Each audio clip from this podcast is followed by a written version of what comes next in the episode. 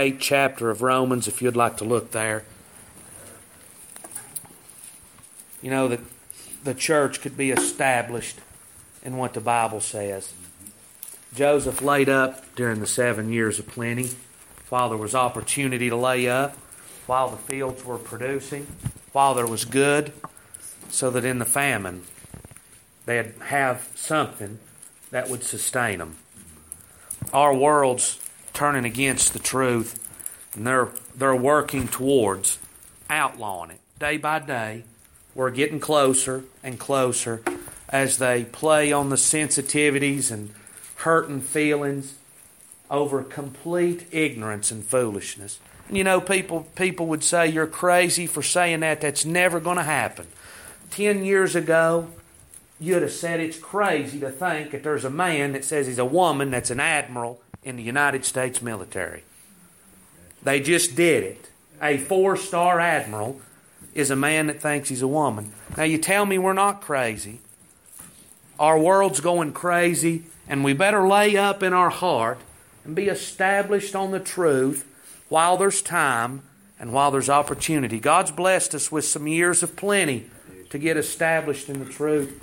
And I, I truly believe we ought to take advantage of every opportunity the Lord gives us to grow in the grace and knowledge of the Word of God.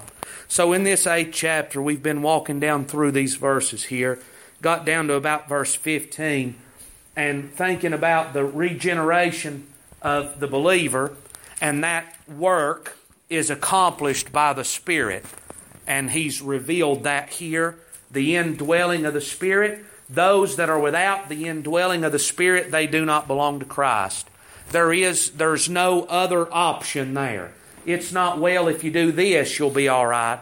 But the, the baseline that the Word of God lays out for me and you to lay ourselves down beside is either the Spirit of God dwells in me or He does not. If He does, then we have received the Spirit of adoption that changes our mind, our thoughts, our likes, our wants, our hates, our desires. We're new creatures in Christ Jesus by the power of the Spirit that dwells within us. And we cry unto God out of the depths of our heart, Abba, Father. Or we're without the Spirit of God, no matter what our life looks like, and we're not children of God. We don't belong to God. And so he says here, you've not received the spirit of bondage, again, to fear. And we talked last time, the spirit of bondage, the spirit of a slave. And that spirit of serving because, well, we have to, or there's going to be judgment.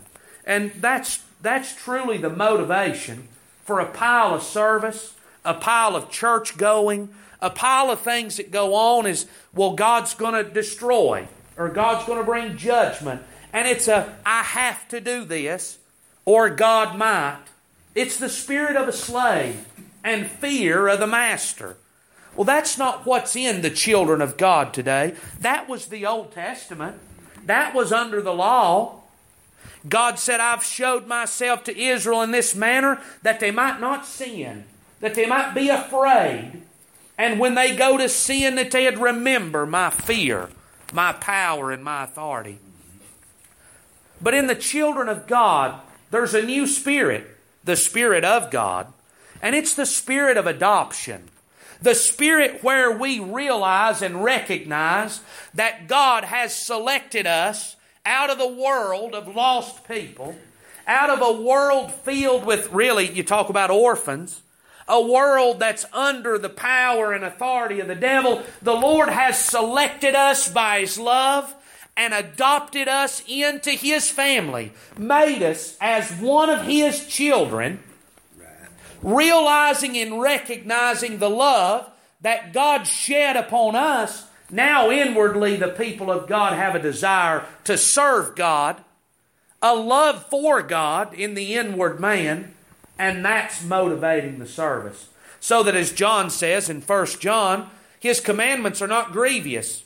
It's not a grievous burden to have to come to church, to have to seek God's face, but in them that are saved, the grace of God within them produces that inward desire. Right. It's there by the power and the work of God, whereby we cry, Abba, Father. The Spirit itself beareth witness with our spirit that we are the children of God. Now, we looked at this just for a minute last time. But notice in these verses that there is two spirits. There is the Spirit of God, and there is my spirit. And John says in 1 John, very familiar scripture, we well know it, to try the spirits whether they are of God. The Spirit of God is not the only Spirit that there is. But the Spirit, He is the only true power of God. There is a spirit of emotion that gets stirred up a lot of times. There's a spirit, there's all manner. We're not even going to try to go through. But there's all manner of things in the flesh that stirs our spirit of the flesh up. The spirit of anger. We can get that going and we can get angry at sin. But that's not the Spirit of God. That's my spirit. And we need to be able to differentiate what's coming from me, what's coming from man, and what comes from God. I might be motivated to do something because somebody else done something. Does that mean that's the Spirit of God? The real testimony here is that my spirit and God's spirit bear witness together. It's that they, the, the word there means to testify jointly, to corroborate by concurrent evidence. So my spirit is producing evidence of salvation. But the Spirit of God is bearing witness with that, testifying to the fact that this is indeed the truth. Now, that is the testimony that's acceptable, that's true, and that the church can lay their hands on and agree with. That God has bore witness. Now, can it be with tears? Certainly. My spirit can cause me to be in tears. Can it be loud and joyous? Certainly it can. But none of that matters. People think crying, that'll work. That maybe praying louder, that that'll work. That shouting, shouting always works. But without the Spirit of God, there's no witness. So we ought not look at the spirit of the person that's producing that, but what we ought to look for. And that that's what Paul is saying in 2 Corinthians 5. I know no man after the flesh. He's not looking to the flesh, to the spirit of the flesh. God, Paul said, I'm looking for the presence of the witness of the Spirit of God. Because outside of the Spirit of God, they, it's not of God. Did not originate, does not come from, and God does not agree with. No matter what's said or what's done, the Holy Ghost bears witness. And He bears witness in a way, as Anthony said, I believe it was Anthony, or maybe it was Kevin.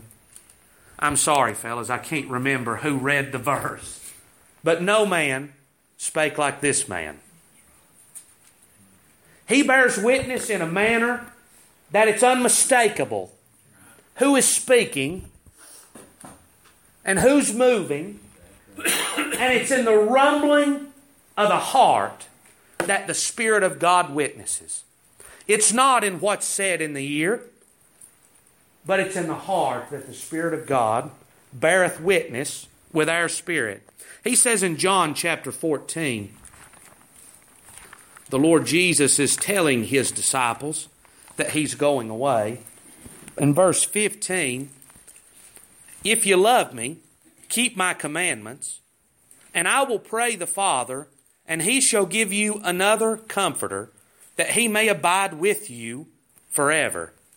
Even the Spirit of truth, whom the world cannot receive, because it seeth him not, neither knoweth him, but ye know him, for he dwelleth with you, and shall be in you. I will not leave you comfortless, I will come to you. So, this is the promise of God, Jesus Christ, as, and, and notice what he says He dwelleth with you, and shall be in you. so, who's dwelling with them? Well, at this time, the Lord Jesus was dwelling with them. He slept where they slept, He ate where they ate. He was dwelling with them, but the day was coming that the Spirit of God was going to be in them. And they would not be left comfortless. They're not going to be left on their own in a world of wickedness and darkness. But the Comforter of God is going to dwell with them. And so, Stephen, very familiar, Stephen preaches a message to the Jews there, and they gnash on him with their teeth, and they take him and they're going to stone him to death. And as he's being stoned, or it's before he's being stoned, he sees Jesus. The heavens opened, and he sees Jesus standing. You know what he had? in a place where everybody there hated him and wanted him dead and did kill him. He had a comforter there that was with him that gave him peace and peace enough for the man's last words to be, Father, forgive them. Now, that's not of a man. But there was a comforter present with him as was all. In 1 John chapter 5, now this is what the Bible says here. 1 John chapter 5, verse number 8. There are three that bear witness to testify in earth the Spirit, the water, and the blood. And these three agree in one. If we receive the witness of men, the witness of God is greater. So that, that those words there, witness, they're the same word. They mean evidence given. So if you receive evidence from men, know that the evidence from God is greater. God is the greater witness. God is the one that man ought to be looking for and seeking to. For this is the witness of God which he hath testified of his Son. This is God's witness. You know, God bore witness to Christ Jesus. But God also bears witness to His children today that are saved and born again in the same manner. By the Spirit of God, He provides evidence that these are His children. He that believeth on the Son of God hath the witness, the evidence given in himself. He that believeth not God hath made him a liar, because he believeth not the record same word, evidence given, that God gave to testify of His Son. So, them that are saved, they have the evidence of salvation in them. What is that? It's the Spirit and the presence and the power of God within them. God's Spirit is the witness, the evidence provided unto His children of salvation. Now, we read the scripture of the Comforter. We're going to see that as well. The Spirit of God is a regenerator, He makes new creatures out of them that are saved and born again. The Spirit of God is their witness, He is their proof and evidence that they belong to God. He is the earnest. Not only is He a witness to you that I'm saved, but He's my earnest as well that I know, I know without question, when the Lord comes back, He's getting me. Because of the Spirit and the earnest of the Spirit that He's provided. So the regenerator, the evidence, the earnest, and if children, then heirs. So He's going to reveal what we are heirs of God and joint heirs with Christ, if so be that we suffer with him, that we may be also glorified together. So, heir, a partitioning, receiving by appointment. You know how that works? People have a will. And when they die, who gets what? Well, the will appoints who gets what. This son gets this, this son gets that, and if there's no will, it goes to the next of kin. But the will is there to divide up, to partition the goods, and to give it by appointment. And the person that makes those decisions is the one that the stuff belongs to. I can't give my children something that's not mine. It's got to be something that belongs to me, and then I can appoint what I'm going to give to who. I can make that decision. I can make the decision not to leave anything to them. I mean, we, that can be done. And so the heir, this is something that's been appointed, not by the not by the heir themselves, but by the one that the stuff belongs to. Heirs of God and joint heirs, a co heir, a participant in common. So, them that are saved are heirs of God. God has appointed them an, an heir of His majesty, glory, and kingdom. But it goes even deeper than that. Not only are we in God's will and last testament, if you'll have it, but we're made co heirs, a joint heir, a participant in common with the Lord Jesus Christ. So that when God looks at His children, I mean, we're not natural born. Jesus was the only begotten Son of God. And we're just adopted in by the compassion and the mercy and the grace of God. But you know what the Lord did? He made us to be co heirs, equal with the Lord Jesus, receiving the same thing that He's going to receive. Now we know this that through the book, you got a lot of pictures of what salvation is. Here, we're talking about adoption. And in Revelation and in other places, in Ephesians as well, you see the church referred to as a bride.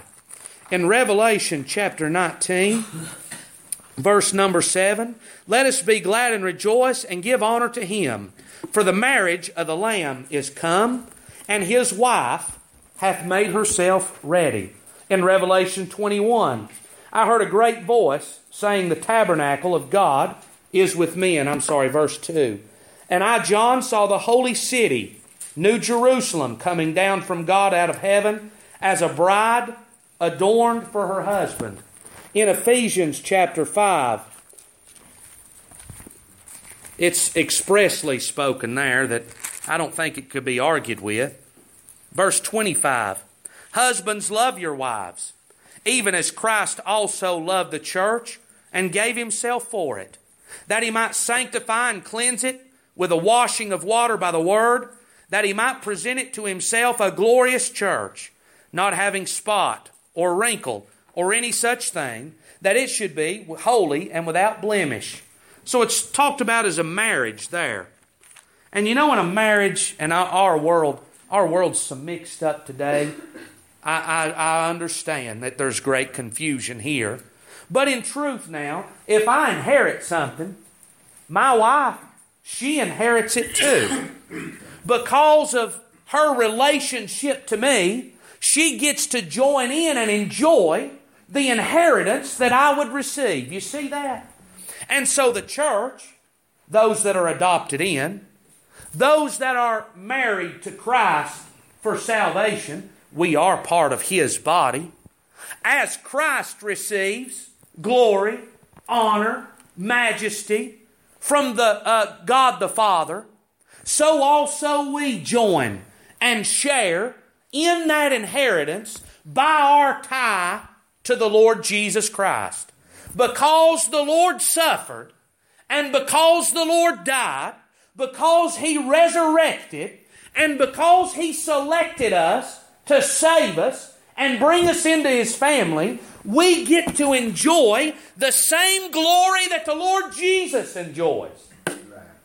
We're going to be with Him, counted as Him in the sight of Almighty God. So, if, now this is thrown in there, if that we may be glorified together, if so be that we suffer with Him. So there's, there's going to have to be then suffering. That means to experience pain jointly or of the same kind. There's, there must be then suffering in order for there to be glory. So let's look now in Matthew chapter 16. We're, we're so disconnected from the time that this was written in the time that this was pinned down to the church at Rome, the church and professed believers in Christ, they were hated by all men. And the shops and businesses and places, they wouldn't let people that were known Christians to operate in their economy. Sound familiar? You can't come in our shop. You can't work here. You can't make money. You can't buy or sell. We don't want anything to do with you because of this. Well, that's the way it was in this day. And those that were professed Christians suffered greatly. Uh, we, we can't even understand. We can't grasp a hold of the suffering that these people endured just in the economy of the time. But as well, they were killing them, they were burning them alive, they were heating up giant grills and grilling them alive, they were taking off heads. All manner of murder and suffering that they endured at this time. We're, we're very disconnected from that. And we're very blessed. It's been seven years of plenty, I would say. But in Matthew, still though, that doesn't mean that there's no suffering though in God's truth there's no comparison today to then. In Matthew chapter number 16, verse number 24, then Jesus said unto his disciples, If any man will come after me, let him deny himself, take up his cross, and follow me. For whosoever will save his life shall lose it, and whosoever will lose his life for my sake shall find it. For what is a man profited if he shall gain the whole world and lose his own soul? Or what shall a man give in exchange for his soul? In John, again, chapter 12, verse number 25. He that loveth his life shall lose it, and he that hateth his life in this world shall keep it unto life eternal. If any serve me, let him follow me, and where I am, there shall also my servant be. If any man serve me, him will my Father honor. So, what kind of suffering here? Well, here is a denial of self, and this is a denial in every way. This is me laying down completely what I think I am, what I've presented myself to you to be, laying self down and taking up the cross of the Lord Jesus Christ. That man, and you know, we could talk about it to those that's never been in a place of conviction, in a place on their knees before God, begging for mercy and redemption, warring against the flesh and the thinkings of the carnal mind, to them that's never endured such a battle day by day with their own self, they've got no idea what you're talking about. But this warfare and struggle that we looked at in the previous chapters, there's a great deal of denial of what this man wants in order to please God. And folks, if there's no denial of self, if there's no laying self down, if there's no humbling down, boy, I tell you, that's hard for people to do. it's hard to come down and be less. Mm-hmm. Well, I tell you, if, if there's no coming down, if there's no humbleness, then there's no salvation. This says if we suffer with Him. If there's no life change, and if there's no denying this man, if there's no taking up the cross of the Lord Jesus Christ, then you can be guaranteed that there's no salvation. That's not talking about works either. Remember, regeneration is the work of the Spirit of God. If there's no regeneration, there's no salvation. Period. There can't be. And so, if children, if so be that we suffer with him, we may be also glorified together. So we've got, and I, I said this, I said it a little early, but the Spirit, He is the regenerator, the changer of the life. He's the comforter that dwells with man and comforts him in trouble and in persecution. He's the guide into the truth. He helps me to understand what God says and overcome what I think. Boy, there's a warfare as well. But remember, he says in Corinthians, the weapons of our warfare are not carnal, but mighty through God to the pulling down of strongholds. The things that I've believed and I've thought and my opinions that I would stand and argue for hours, God's pulled a lot of them down because they were wrong. I was wrong. And the Spirit of God, He's there to guide me to the truth and away from my deceivings and my deceptions. But not only that, He's my assurance of salvation. He's my witness to you and to the world of my salvation. But He's also my companion and strength in suffering. So He says in verse 18, For I reckon that the sufferings of this present time are not worthy to be compared with the glory which shall be revealed in us. So, the suffering life of a Christian, however that it may be, Paul says, I recognize this, that what we're enduring here, reckon, that word means to take an inventory or to estimate. So, as Paul says, I've got the ledger out and I'm taking an inventory of all my sufferings. And he does that in a place or two. We won't turn and look, but at all the sufferings and the inventory of what Paul endured, what Paul suffered, and I'd say that's just a very small piece of what Christ cost Paul in this life. But Paul says, as I look at the inventory and I see all the suffering and the pain and the doing without that I've endured, I can look to the glory that's coming. I mean, we're going to be heirs of God and join heirs of Christ. We're going to have a body, not like Adam's body that we have today. We're going to have a body that's like the risen Savior's. Paul says, I realize that the sufferings that I'm enduring here is not even worthy to be compared. Worthy, deserving, or comparable. It's not even comparable to the glory that God's got for those that He's redeemed. They did suffer greatly. There were people burned alive. There were people that were martyred. Many people were martyred and suffered great pain and affliction in leaving this world. Our Lord Jesus our example, the great example. But you know the glory that they received once the suffering here was over? He, he likens it to a woman in travail, bringing forth a child down near to death, in pain, in sorrow, and in suffering there, laboring to bring forth a child. But the minute that's over, and the doc lays that babe on the chest, the joy of that, everything else is forgotten.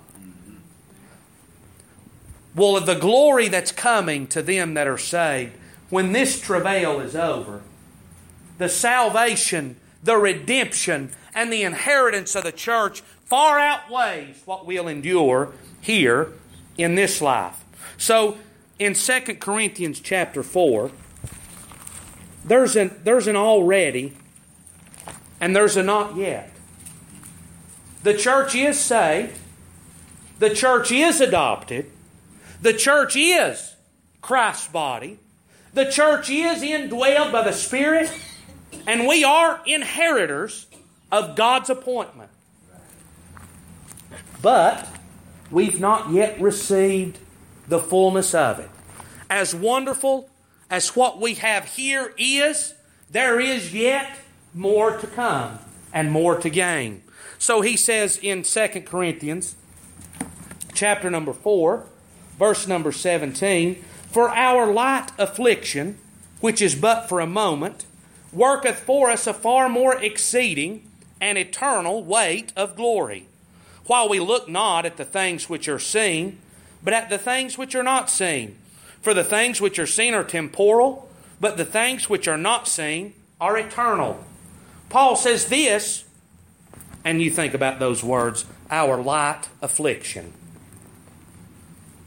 Now, if we saw with our eyes what Paul was suffering and had suffered, there's no way we would say our light affliction. We would say he has been greatly afflicted. But Paul says, I recognize this. I'm suffering. I'm going to suffer, but it's just for a moment. It's just for a few days. We just mentioned at the start how quickly the end of the month rolls around. It's hard to keep track of. You know what's happening? Life's going. What you're looking at is temporary. My time as a Sunday school teacher is temporary. My time to go and preach is temporary. Greg's time to pastor and preach you the gospel, it's temporary. Time is quickly running out, and the labor will be over one day. Paul says it's temporary. I'm not looking on what's temporary, but I'm looking towards God at the things that are eternal. Boy, if people's got it backwards today and we're looking on the temporary. We're looking on what's going on today with no thought to the end and the eternal. Because you can flip this and it's just as true. That the church, no matter what they endured, that suffering's not comparable to the glory that there is. Well, I say this as well. The suffering that a man can endure here is uncomparable to the suffering of them that are lost and undone and lift their eyes in hell.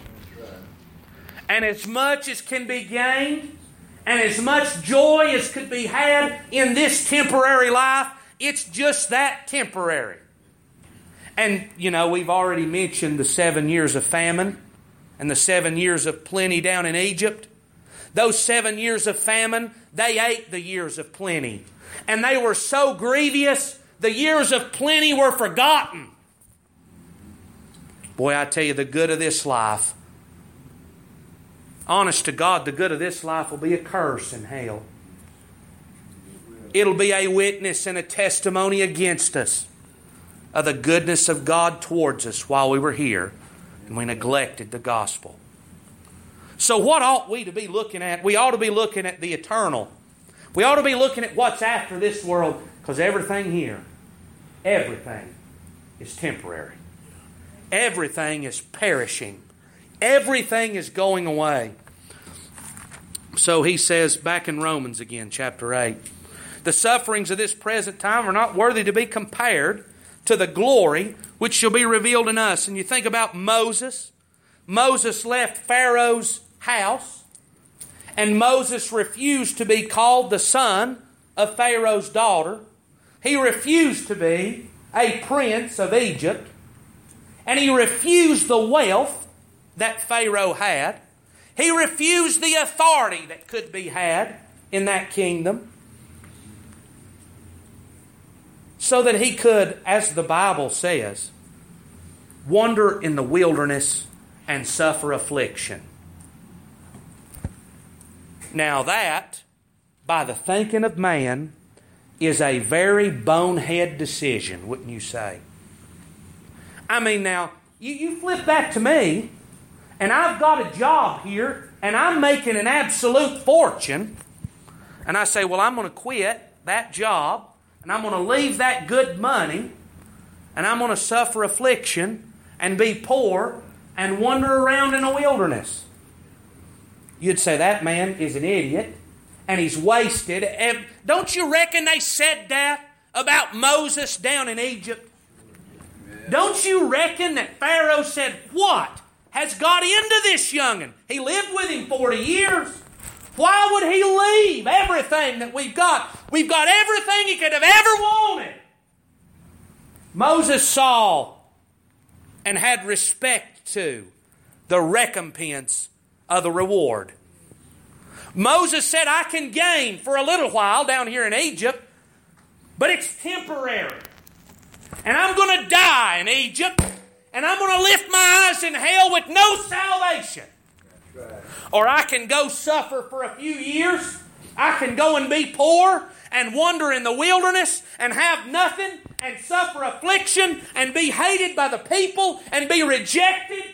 But when I leave this world, I'll be in heaven. Now, best I can tell, that was 3,500 years ago. Thereabouts. That's reasonably close. That Moses lived. Moses lived about 120 years that he suffered. 80 years that he suffered. 40 of it was in Pharaoh's house. But he's been dead and gone for 3,500. Now, what do you reckon then? The last 3,500 years compares to his 80 that he had. Would you trade that? Would you trade 80 years for 3,500? Would you trade $80 for $3,500? Would you trade 80 cents for $35? There is, there's no comparison. James and Joel have got enough sense to know that there's no comparison there. But you know what that 3500 is? Now when you compare to 80, 3500 is a long time. But you compare 3500 to a million, 3500 is insignificant then. That's just a little fraction. If I had a million dollars in my pocket, I wouldn't even know it to buy something for $3,500. But we're talking about eternity. Forever and ever and ever. An amount of time that I can't understand. I can't understand how long. 3,500 years. That's just about out of my ability to perceive. But man is laying his eternal life after this temporary one. He's going to spend 80 years, 90 years of this temporary life in pleasure, and he's going to leave this world and have eternity afterwards in suffering. Now, how foolish. Who's the stupid one? I tell you, Moses, Moses come out of winter. Pharaoh died in the Red Sea. And in hell he is and has been. Now, what do you reckon that extra 80 years on the throne, if that was the same Pharaoh that was there when Moses left, what do you think that got him?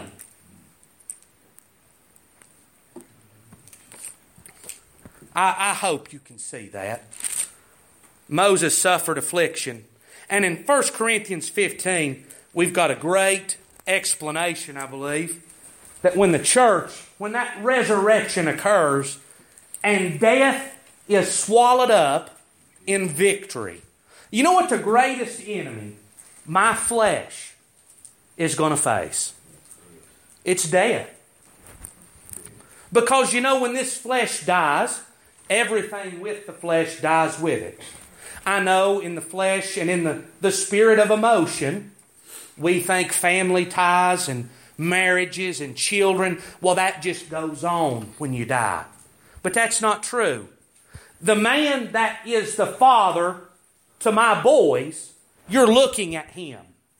And you know where he goes? He goes back to the grave. He goes back to the dust.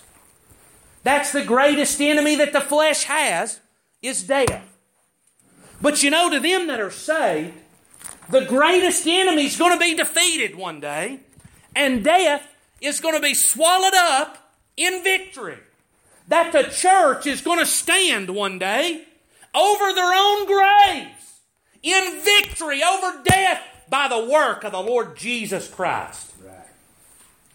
And them that are lost, they're going to stand in victory over a grave and be cast into a lake of fire that burneth forever and ever.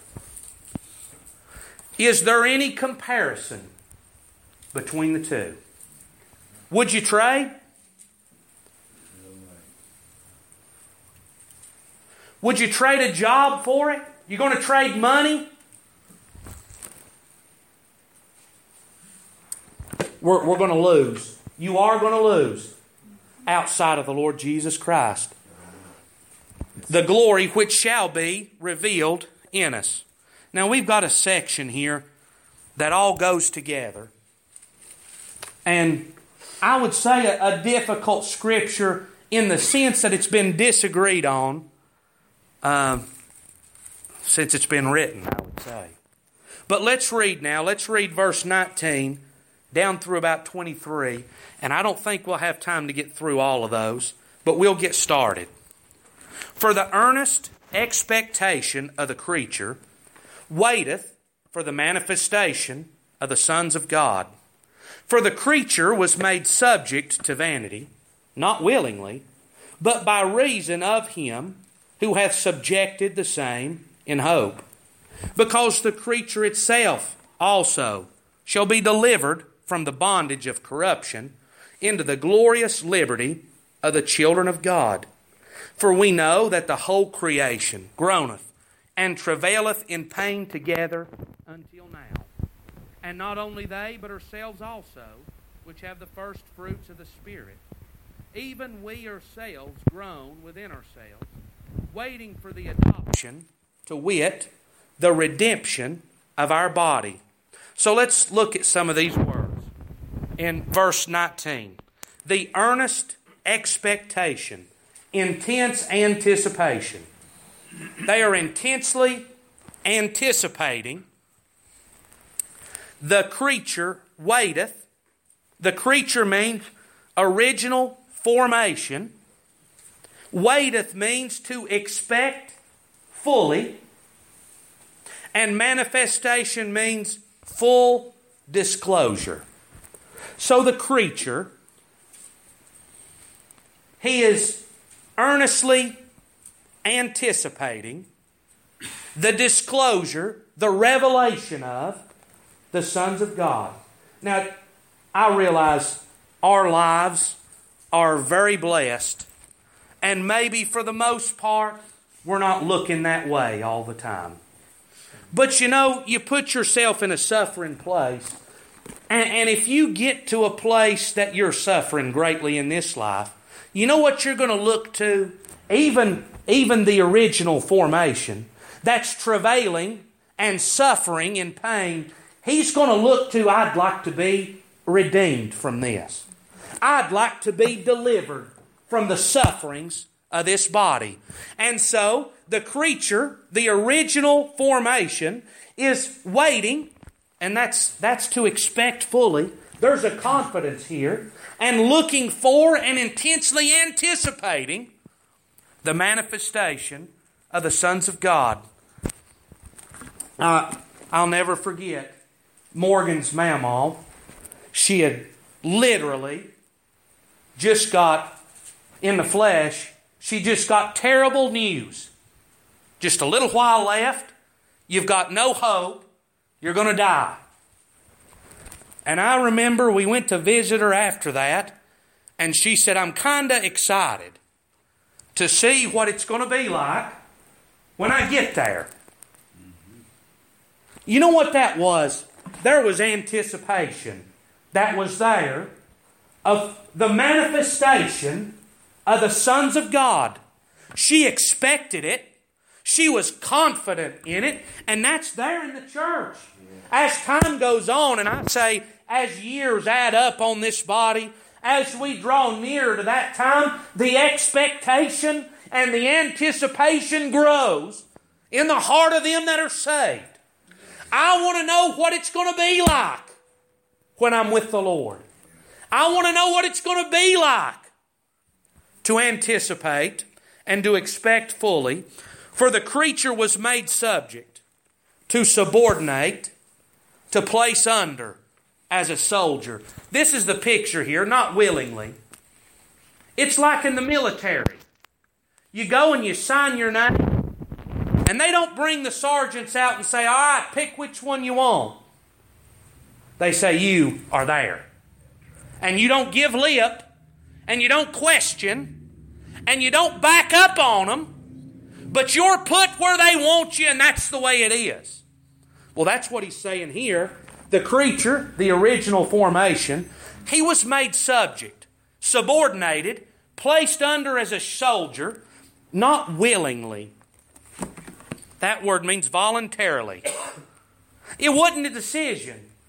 And he was made subject to vanity. Now, that word vanity, it means moral depravity. Was it man's will to be morally depraved?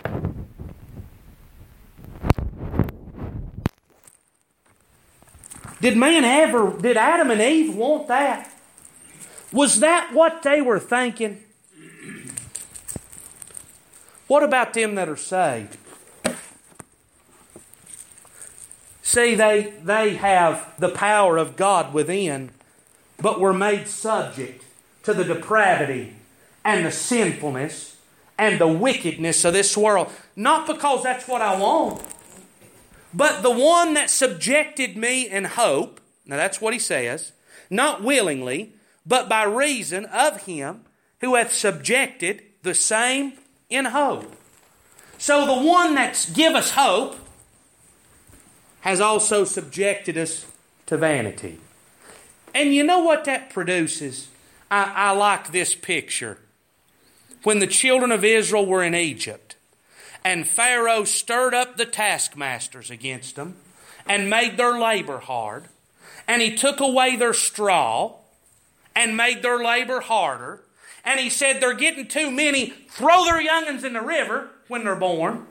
You know what's going on the children of Israel, they're being made subject to vanity that they don't want to suffer through. They're being made subject to sufferings that they'd rather not face. But you know what that's doing in them? Where they were glad and happy to dwell for 430 years in Egypt, God subjecting them to this vanity is stirring up a desire in them for deliverance. They didn't choose that. But you know what they started doing? Calling on God for help.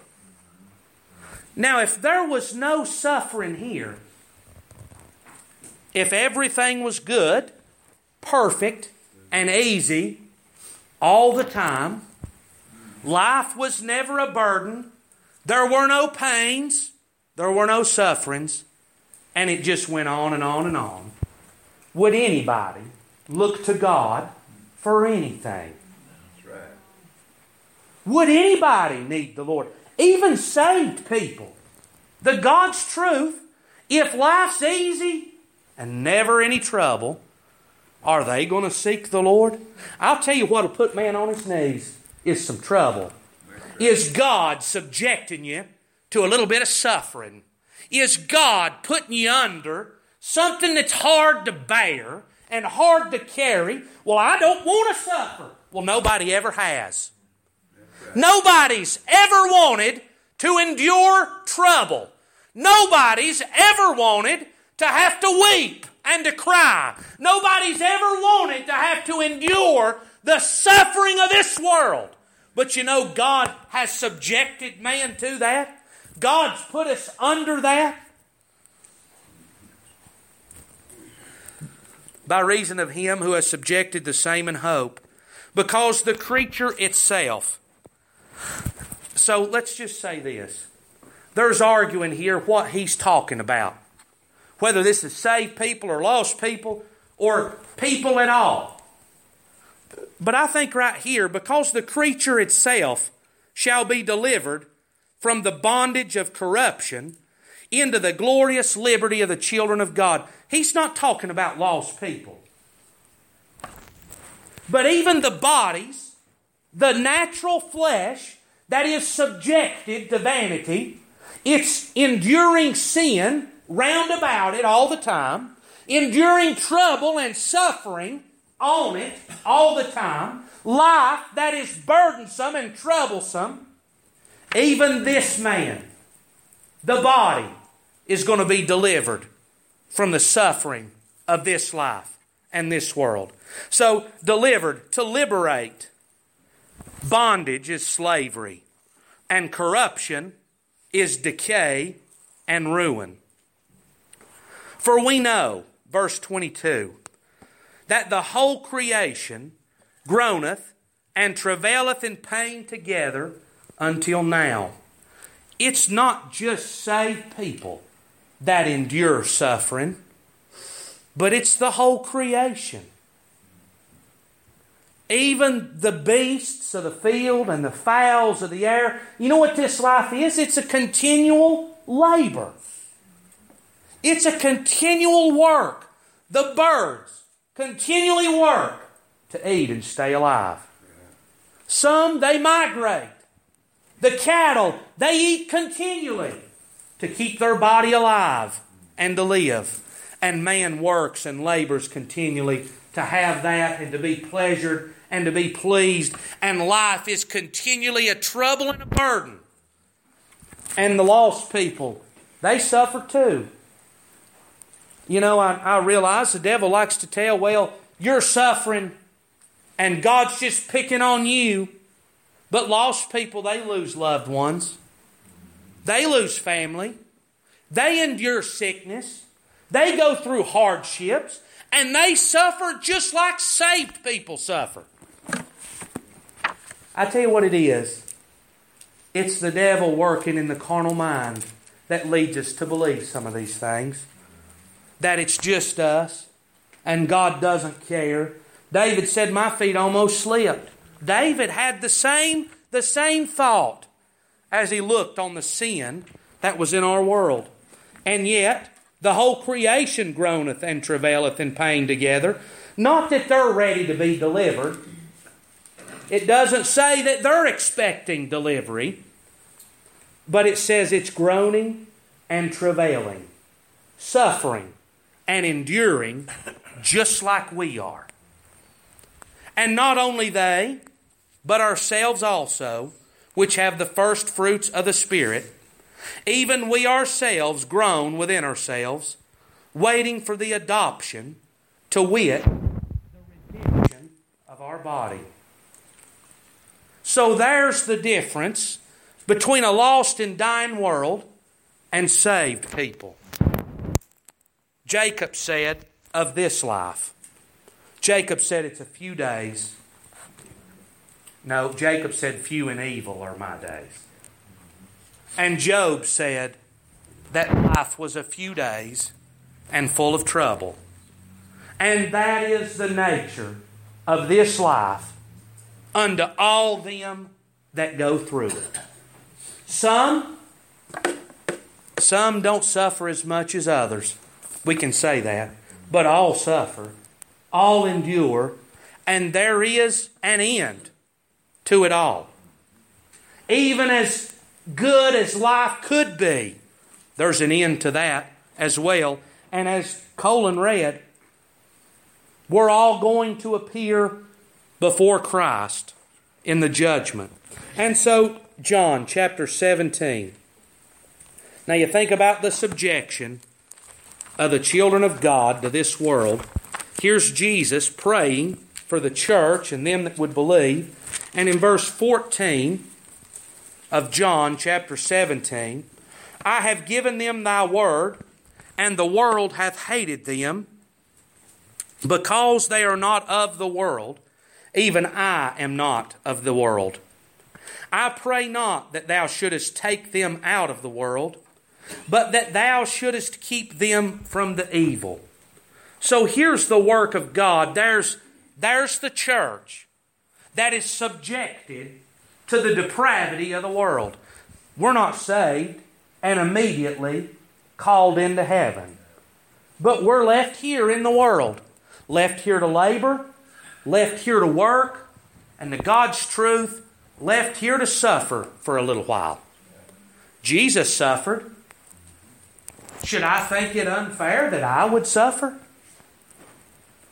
But the Lord prayed not that He would take us out, but that He would keep us and protect us from the evil of it. I've got several more scriptures. Maybe we'll read one more and we'll have to stop because we're out of time. But in Philippians chapter 2, verse 14, do all things without murmurings and disputings, that you may be blameless and harmless, the sons of God, without rebuke, in the midst of a crooked and perverse nation, among whom you shine as lights in the world, holding forth the word of life, that I may rejoice in the day of Christ, that I have not run in vain, neither labored in vain. So the word of God says, do things without murmurings and disputings, that you might be a burning light in the midst of darkness and a crooked and a perverse nation. So there is why that the Lord has left the church here. There's labor to do, there's work to do, and we're to be a light amongst the darkness of this world. We got a lot more scripture looking at those few verses that we read. We'll look at those next time. Anybody got anything on your heart you'd like to say or add?